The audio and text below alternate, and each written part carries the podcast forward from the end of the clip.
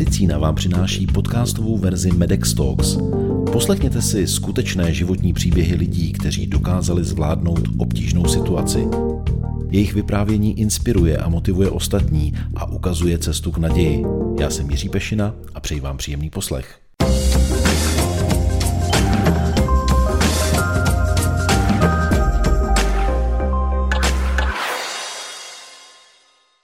Kardiologie je inovativní obor plný moderních technologií, díky kterým kardiologové při mnoha výkonech nahrazují práci kardiochirurgů. Host, který přijde za chvíli, je špičkovým odborníkem ve svém oboru. A přestože ke své práci používá počítače, magnety, lasery a katetry, tak ho pořád velmi baví osobní kontakt a komunikace s pacienty. A výřečnost tam mu rozhodně nechybí. Přichází mezi nás světově uznávaný kardiolog, pan profesor Petr Neužil.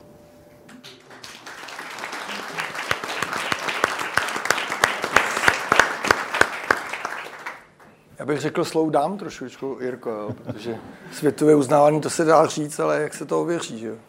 Petře, ty jsi taková špička, za kterou, eh, ostatní to možná nevědí, ten svět a ta technika a dokonce i Amerika jezdí sem do Prahy, do nemocnice na Homolce.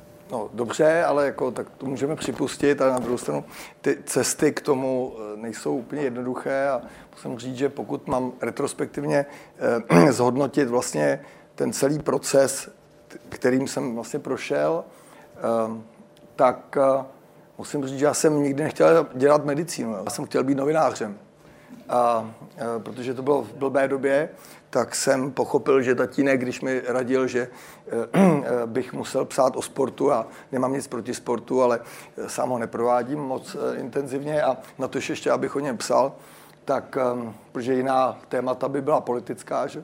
v té době, 88. 7. rok, tak jsem přeci jenom potom se rozhodl pro tu medicínu. A rozhodl jsem se proto, protože to byl poměrně těžký, jakoby těžká škola, těžký obor a já jsem si chtěl něco dokázat. Takže jsem se trošičku v té době něco dokazoval, jako v pubertě, že 18 letý, 17 letý.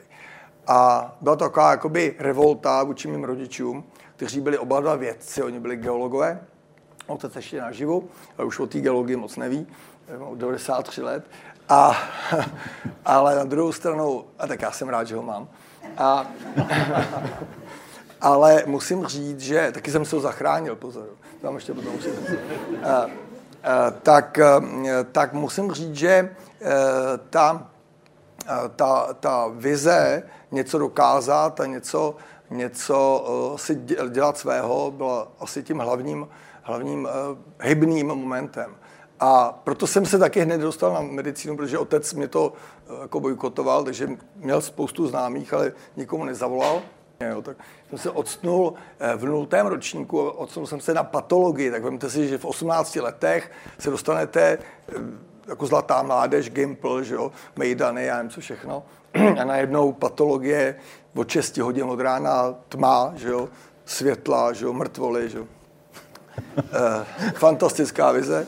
Uh, a protože jsem dělal tu žurnalistiku, tak by to trošku, eh, jakoby, měl jsem rád tu žurnalistiku, tak jsem psal a jako, uměl jsem psát čtyřma prostama na stroji, uh, tak uh, rychle teda hodně, časno hodně rychle, tak musel jsem psát rychle. A to mě zachránilo, protože jakási sekretářka tam otěhotněla Eh, a já jsem se dostal do provozní kanceláře, takže jsem eh, jednak řešil zápisy z těch pitev, kde nebyly diktafony, nebyly žádný komputery, že? to byla doba rok 81. A takže já jsem vlastně díky tomu otěhodnění té sekretářky se dostal do kanceláře, šel jsem z té pitevny a začal jsem tam distribuovat ty mrtvoly a eh, strašnice, olšany, motol a, a to bylo hrozně zábavné.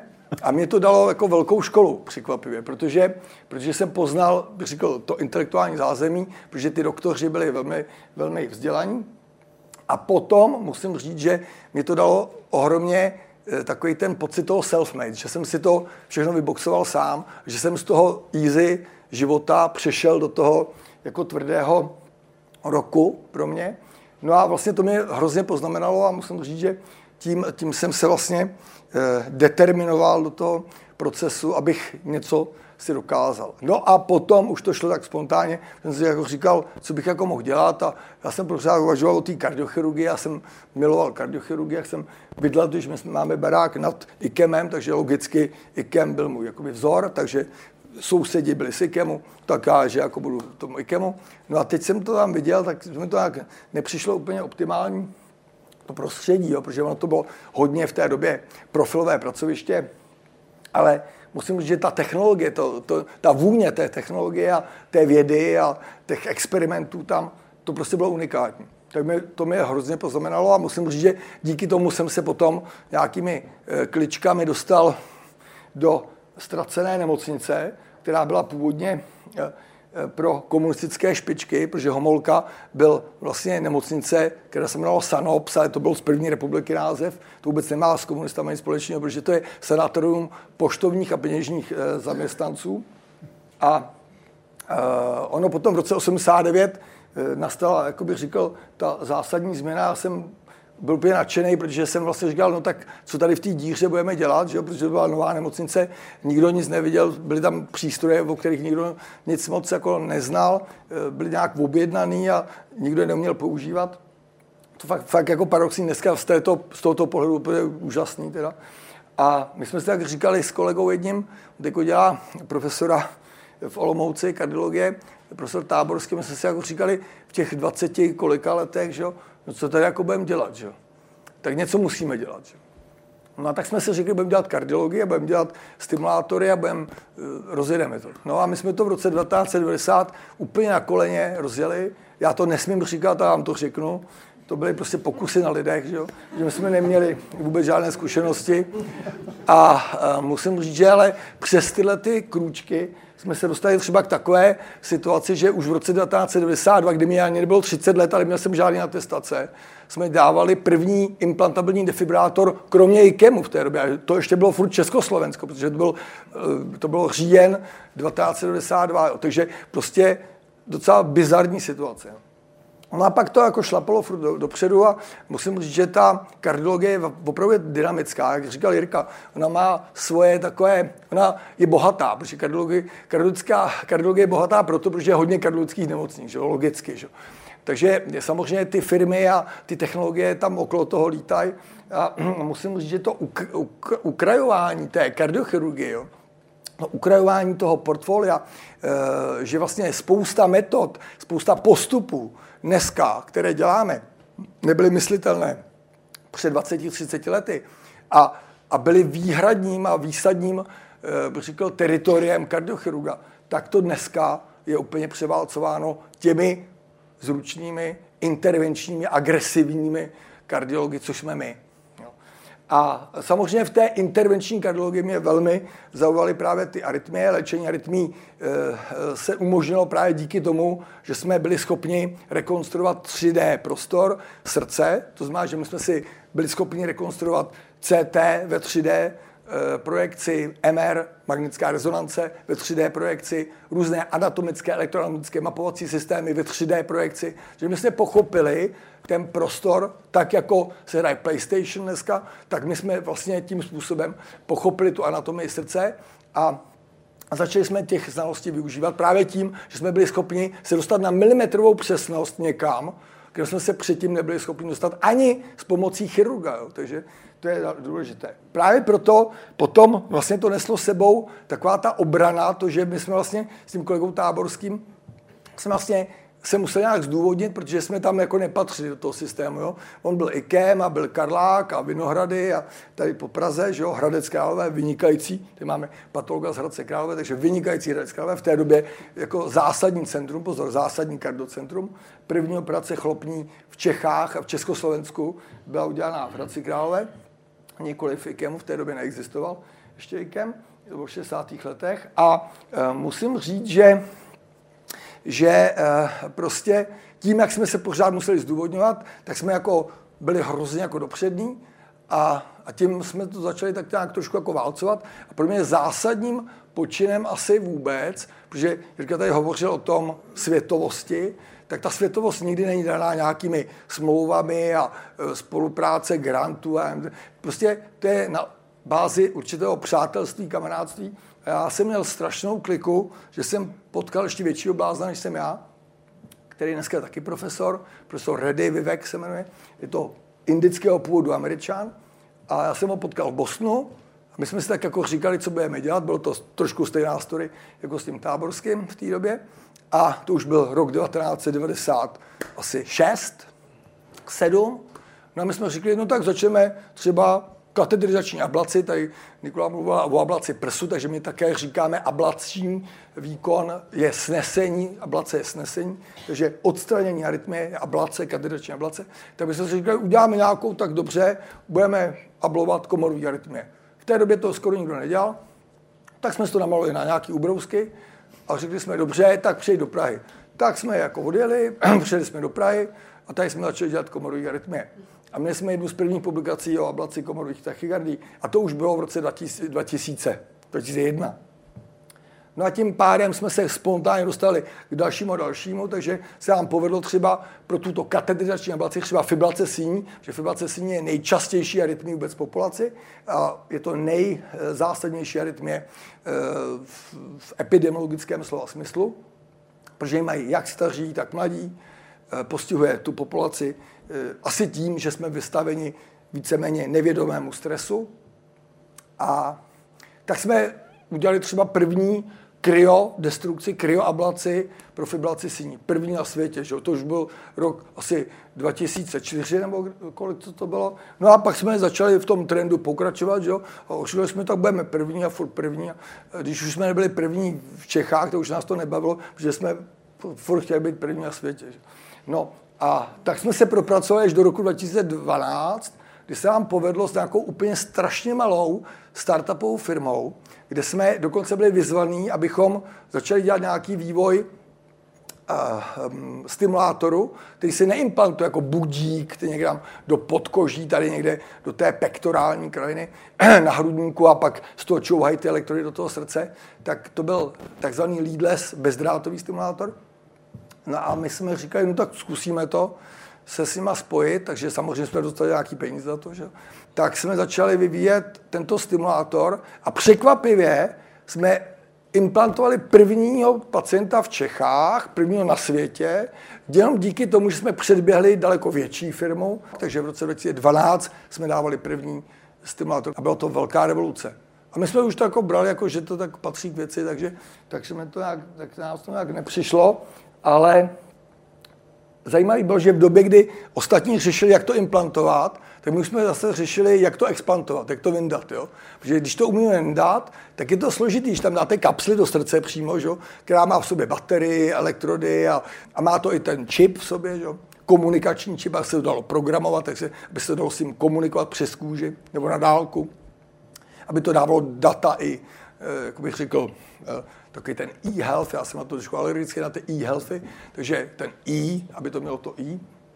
A e, bylo zajímavé to, že vlastně v době, kdy ty ostatní řešili to, jak to dávat a jestli to vůbec budou moc dávat, tak my jsme byli o krok dál, protože jsme říkali, jak to máme vyndat. Dneska máme vlastně nejvíc explantovaných uh, leadless neboli bezdrátových stimulátorů vůbec na světě.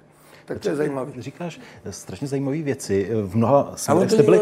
Ne, ne, ne, v mnoha směrech jste byli první a když si nevíš rady, tak, tak, tak to vymyslíš, ale já si myslím, že taky nastávají situace, že si někdy nevíš. Já vůbec si nevím. Eh, v řadě případů si nevím rady. No, jak to ale to je právě, Jirko, ale... je zajímavý a jedna, jedna, jedna věc je zajímavá. Ty máš, já jsem začal tou prehistorií, tím Jurským parkem 1989, 90, 91 a bylo zajímavé, že mám řadu pacientů z té doby, taky ty kamarádi mi to začali posílat, že jo, tak začali mi důvěřovat jo, v 90. letech. A zajímavé je, že já v té době řadě pacientům jsem říkal, no to jako nejde, to ještě, to nevím, jak vás toho zbavíme, nebo jak vám pomůžeme, to, to nepůjde. A hrozně krásný je. A to je fakt super pocit, to je k nezaplacení. Jo. Za deset let, když se ten pacient to dožije, jo, tak za deset let poté No mám tam přijde ten samý člověk, jako v tom roce 1970 něco a řeknete, hele, máme nějakou metodu, možná vám to odstraníme, možná vám pomůžeme. Jo. A my to zkusíme, on se tam hrdina lehne na ten stůl, že jo? a my to odstraníme. Takže a my mu pomůžeme. To je prostě k nezaplacení. zase opět je to vyřešená nějaká situace, mm. ale my jsme vzali kameru a zajeli jsme za tvými spolupracovníky, protože nás zajímalo, co dělá pan profesor, když skutečně něco neví. Aha. Pan po- profesor podchytí. Tak, co dělá pan profesor, když náhodou něco neví? To byla otázka. Tak co tak jako dělá? Trochu těžký, tak já se zkusím někoho zeptat, jo? Tak, holky, máme tady někoho? No, Je, Veronika. potřebuješ. Prosím tebe. Co potřebuje? Veroniko, No. máme tady velký No, dotaz. no, no, no, no. Uh, dotaz je, Ano. co dělá pan profesor, když náhodou něco neví? Máš na to Náhodou nějaký? něco neví. No tak to se nestává. To se nestává. To se nestane. Většinou nevíme něco my, to dostaneme No to kartáž, ale... A nebo to on je v okecá. pohodě. A nebo on to okecá, Prostě to ano. okecá. No, tak to je ale klasický příběh toho, že vlastně to musíte umět okecat, protože jako, když vezmete si, že jste doktor, že jo, přijde k vám ten pacient, důvěřuje vám a zeptá se vás jako na něco a vy to nevíte, tak je taková strašná tendence v té medicíně, to je nebezpečný. Jo. Je tendence něco říct a zastřít to, že to nevím. Udělat to tak, jako aby to bylo, aby on byl spokojený, ale nedát najevo, že to nevím. Tak já jsem trošku jiný. Já když je nějaký pacient přijde, já řeknu, "No, já to fakt nevím, buď se zeptám, anebo prostě to fakt na férovku, protože v těch státech a vás to naučí, že protože tam jako potom ty legální ty, ty věci, co se týče teda právníků, tak, tak to vás to naučí, jako zase být opatrný. Takže říct někomu nějakou kravinu, jenom abych něco řekl, takže to prostě je v Čechách docela zavedený, zavedený moment. A myslím si, že bychom se obecně měli vůbec jako společnost zbavit tohoto principu, protože my v řadě případů i ve společenských věcech, jako celospolečenských věcech, eh, vůbec nic nevíme, něco řekneme, aby jenom jsme vypadali, že to víme. Umíme to v politice, že jo, to víme dobře, ale bohužel v té medicíně se to dotýká životů a to není dobré. Musím říct, že ten second opinion v té medicíně je strašně důležitá věc a pacient na to prostě má, člověk, pacient, člověk na to prostě má právo. Jo? Jak říkal tady Nikola, člověk má právo vidět, co se dá dělat v té dané chvíli a jestli na to je většinový názor takový a makový. Prostě ne to, co vám říká jeden Novák, doktor Novák, tamhle ze Studlek, ze Studlek. že? Tak, tak, Já musím využít toho, že se nadechuješ, abych, A jo. abych se vrátil k tomu, co jsem chtěl říct. Eh, Srdečně cévní onemocnění jsou velmi častá, eh, takže těch pacientů je hodně, ale setkal jsi se s nějakým případem, který byl vyloženě ztracený a dokázal se vrátit a obrátit do pozitivna?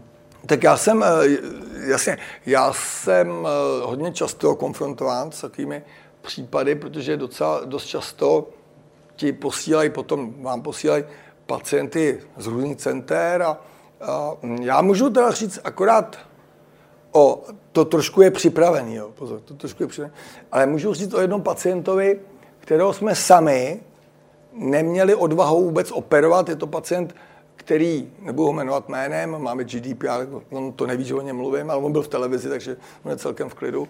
A, a s tímhle tím problémem teda.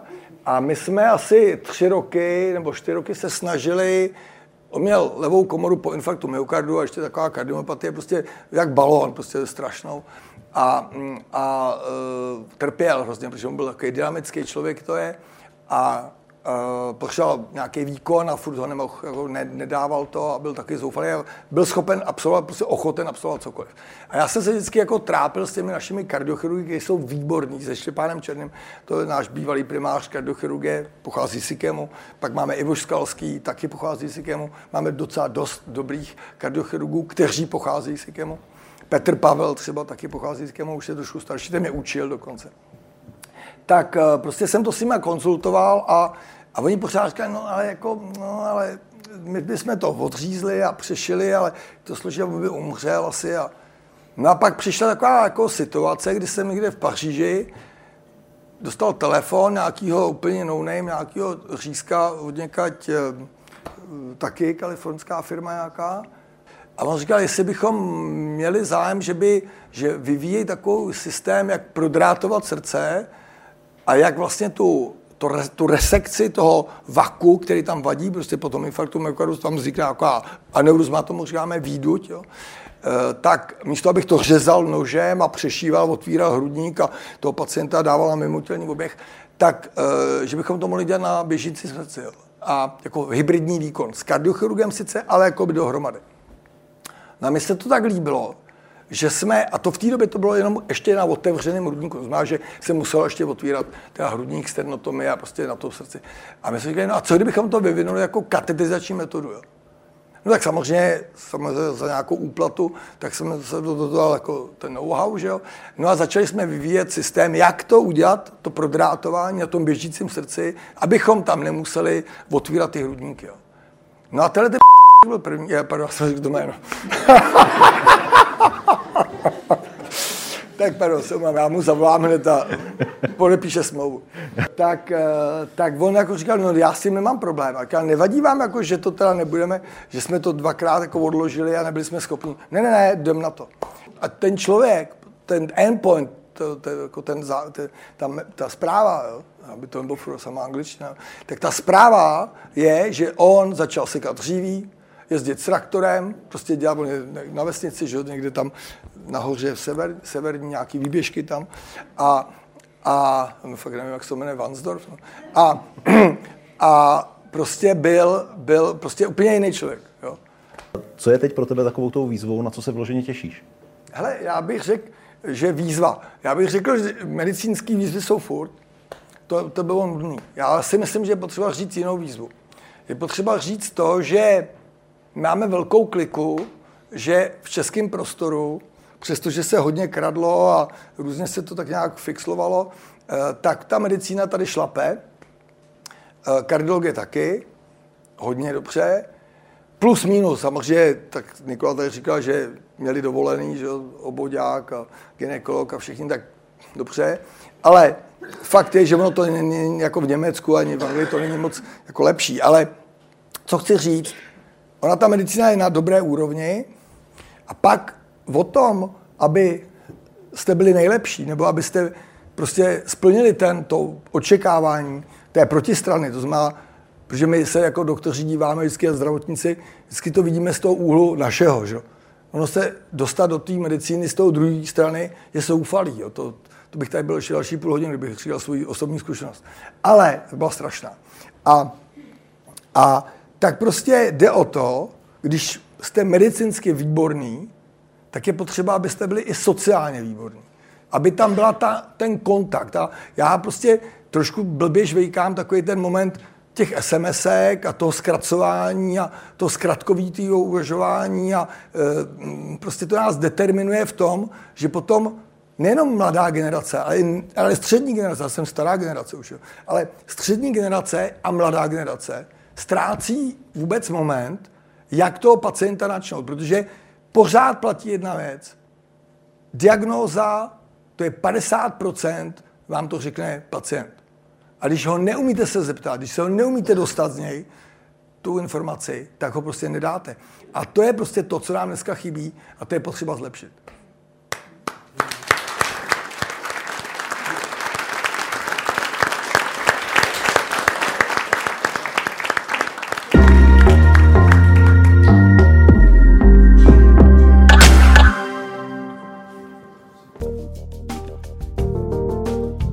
To je z dnešního podcastu všechno. Další díly najdete na portálu mojemedicina.cz a v podcastových aplikacích. Videoverzi Medex Talks sledujte na YouTube. Díky za to, že nás posloucháte nebo se na nás díváte. Naslyšenou příště se těší Jiří Pešina.